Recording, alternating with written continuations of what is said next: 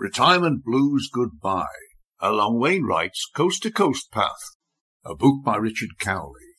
Chapter 10 Challenge Quotes, relevant to Chapter 10, nominated by Alf Stoddart, Brisbane 1974. John Keats, poet. Over the hill came the bow-legged man. William Shakespeare, playwright.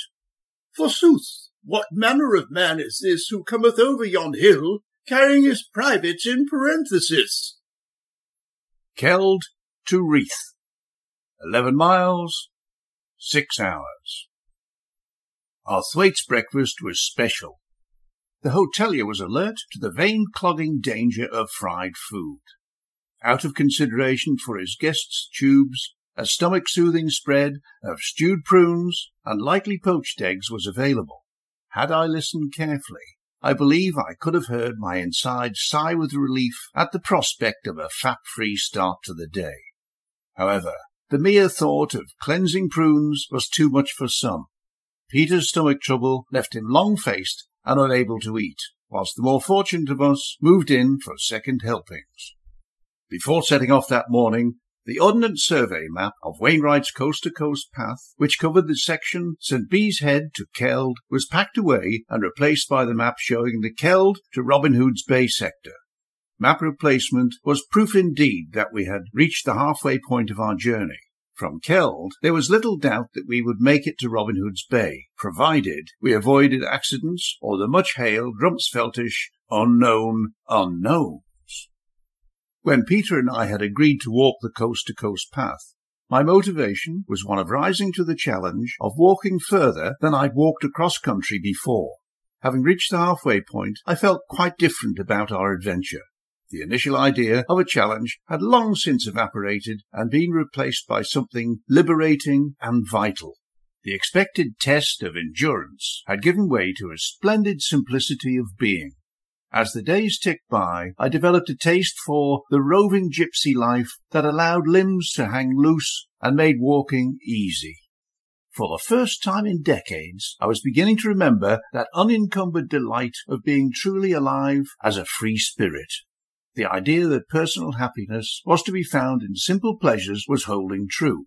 For the three years since I'd accepted voluntary redundancy from work, I'd been moribund, as though waiting for something to turn up. And finally, as with Charles Dickens' character Wilkins Micawber, something unexpected had occurred. A truth buried deep had been rediscovered to free up my mind. Several times in the high country, beneath a dark torn sky, where the winds tugged waterproofs tight, I'd felt a presence that whispered, Live, laddie, live whilst you can. When I was working, my suburban life in Brisbane was fine. I followed a rigid clockwork routine that started at five in the morning and finished when I arrived home from work at six in the evening. My house was merely a place to sleep and store my gear, and a studio where I painted in evenings and at weekends. All the separate activities that made up my life were fine. It was the whole shebang that left me feeling restless and discontent. On retiring, even though I had plenty to do and spent extended holidays away from home, I felt ensnared by my possessions and imprisoned in my house by Brisbane's whiplash sunshine. It was time for something different, and the trek across the north of England was acting as an agent of change. From leaving Keld, Peter suggested taking the alternative, more picturesque Swaledale Valley route rather than Wainwright's elevated trail over Gunnerside Moor. The high level trail passed through countryside ravaged by 2,000 years of lead mining and is strewn with slag heaps, ruined mine buildings, and rusty machinery. The valley route, on the other hand, is considered by many to be the most beautiful and unspoiled vale in the British Isles. With Peter still off colour, the decision required no input from me. The trail followed the north bank of the Swale River past the Kisdon Force waterfall and through the thick wood of deciduous trees whose luscious green leaves bore witness to autumn's late arrival. The far bank, lying at the foot of the brilliant white cliffs of North Gang Scar, offered a foothold to perhaps the best known long distance walk in the British Isles, the Pennine Way. Ant sized figures following the Pennine Way lent scale to the towering cliff face, Keld is the only place where the best walk in England and the best known walk in the British Isles merge. Like many in competition, their meeting is furtive and brief, with no outright winner evident. In Australia, I generally rise with the sun to make use of the coolest part of the day. An early riser's bonus is to be around when the birds sing and tussle to re-establish their territory. In Britain, milkmen and postmen seem to be amongst the few to stir from their beds in time to hear the early morning bird song. In keeping with the local custom, we also were late to enjoy the dawn chorus beneath the trees that lined the bank of the River Swale. In truth, that morning I'd been up with the larks at the hotel. The wild twittering of a flock of birds roosting nearby had woken me whilst the cloud-streaked sky over the eastern hills was still sunrise pink. We entered the Yorkshire Dales along a narrow limestone valley, crisscrossed with stout dry stone walls, which enclosed lush grassy fields. The region is famous to people worldwide through James Herriot's books and the TV program All Creatures Great and Small. Dry stone walling has a long history that extends back to the early Stone Age. The Celts were master builders of dry stone walls. The heyday for dry stone wall construction in Britain was between 1760 and 1845, during the enforcement of the Enclosure Act. During this period, the aristocracy and landed gentry drove the poor off the land and into factories for a life of misery and industrial slavery. In the Yorkshire Dales, it's difficult to believe dry stone walling is a dying art as it is in many parts of the British Isles. Mile upon mile of magnificently maintained walls stand as a monumental testament to the skills and techniques developed by the Celts, whose gifts persist to this day in the safe hands of farmers, hobbyists, and national park rangers. Many walls are works of art that beautify the rural landscape, the internationally renowned landscape artist Andy Goldsworthy has employed dry stone walling methods in many of his creations. The action of wind, rain, and most specifically frost will eventually bring his sculptures down if they are not maintained. Even though none of Andy Goldsworthy's works were located near our path, we were constantly exposed to stone creations of great artistry. We couldn't have ordered a more perfect day to be in the Yorkshire Dales. It was bright and sunny, with high scudding clouds and a warm breeze. Along the valley floor, our way was obstructed by a series of stone walls running back from the river bank across the path.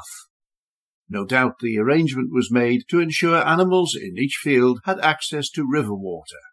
The local farmers had devised an intriguing variety of stile, which would give man passage whilst containing animals within their separate fields. The Swaledale stile is an elegant design that does not challenge gravity as most stiles do. No energy is wasted climbing over walls using built-in steps. Instead, two slabs of stone set vertically into the wall provide a gap through which people may pass by shuffling sideways. Animals' passage is denied by small gates across the gap. Wainwright alerted bow-legged trampers to be wary of the Swaledale stile, as they might find passage through the narrow gap a rather undignified operation. Ivelet and Gunnerside are villages that were once run-down lead mining communities which have been revitalized into charming flower-boxed hamlets whose inhabitants commute to nearby towns for work. The only disturbance of the tranquil atmosphere of the deserted showpiece villages was from a pack of mountain bike riders in hot pursuit of the leader. The muddied cyclists had become strung out on the hilltops amongst the slag heaps and disused mine shafts. As for the village residents, they didn't appear on their sun-kissed doorsteps to cheer the riders by, but remained as invisible as agrophobic suburbanites. Rabbits were the only wildlife to be seen in the Swaledale Valley that day. A bank of steep ground below Everlet Heads is a veritable bobtail's high-rise. The honeycomb of burrows had undermined the bank, causing the earth to slough away in great folds. The valley teemed with rabbits that bounded to safety when we appeared. On closer inspection, the fields were strewn with dead and dying rabbits that had succumbed to myxomatosis, there is little doubt that the rabbit population must be controlled so they don't outcompete domestic farm animals for available food. However, the appalling sight of wretched half-dead rabbits making a pathetic attempt to hide was truly shocking. One of the most agreeable features of the coast-to-coast walk was the friendly feelings which the locals and hikers share. There was nothing but affability between us and the locals we met. When entering the village of Gunnerside, the closeness to the locals took a physical intimacy not experienced elsewhere.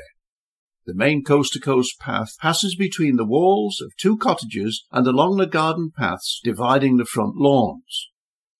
The fact that more than 10,000 walkers pass between these private houses and their unfenced gardens each year stands as clear testament to the tolerance and goodwill of all concerned.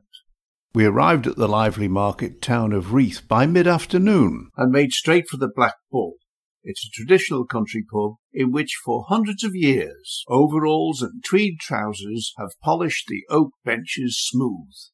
The pub is well situated, with a splendid view across the wide market square and over the village green to the Swaledale Valley beyond.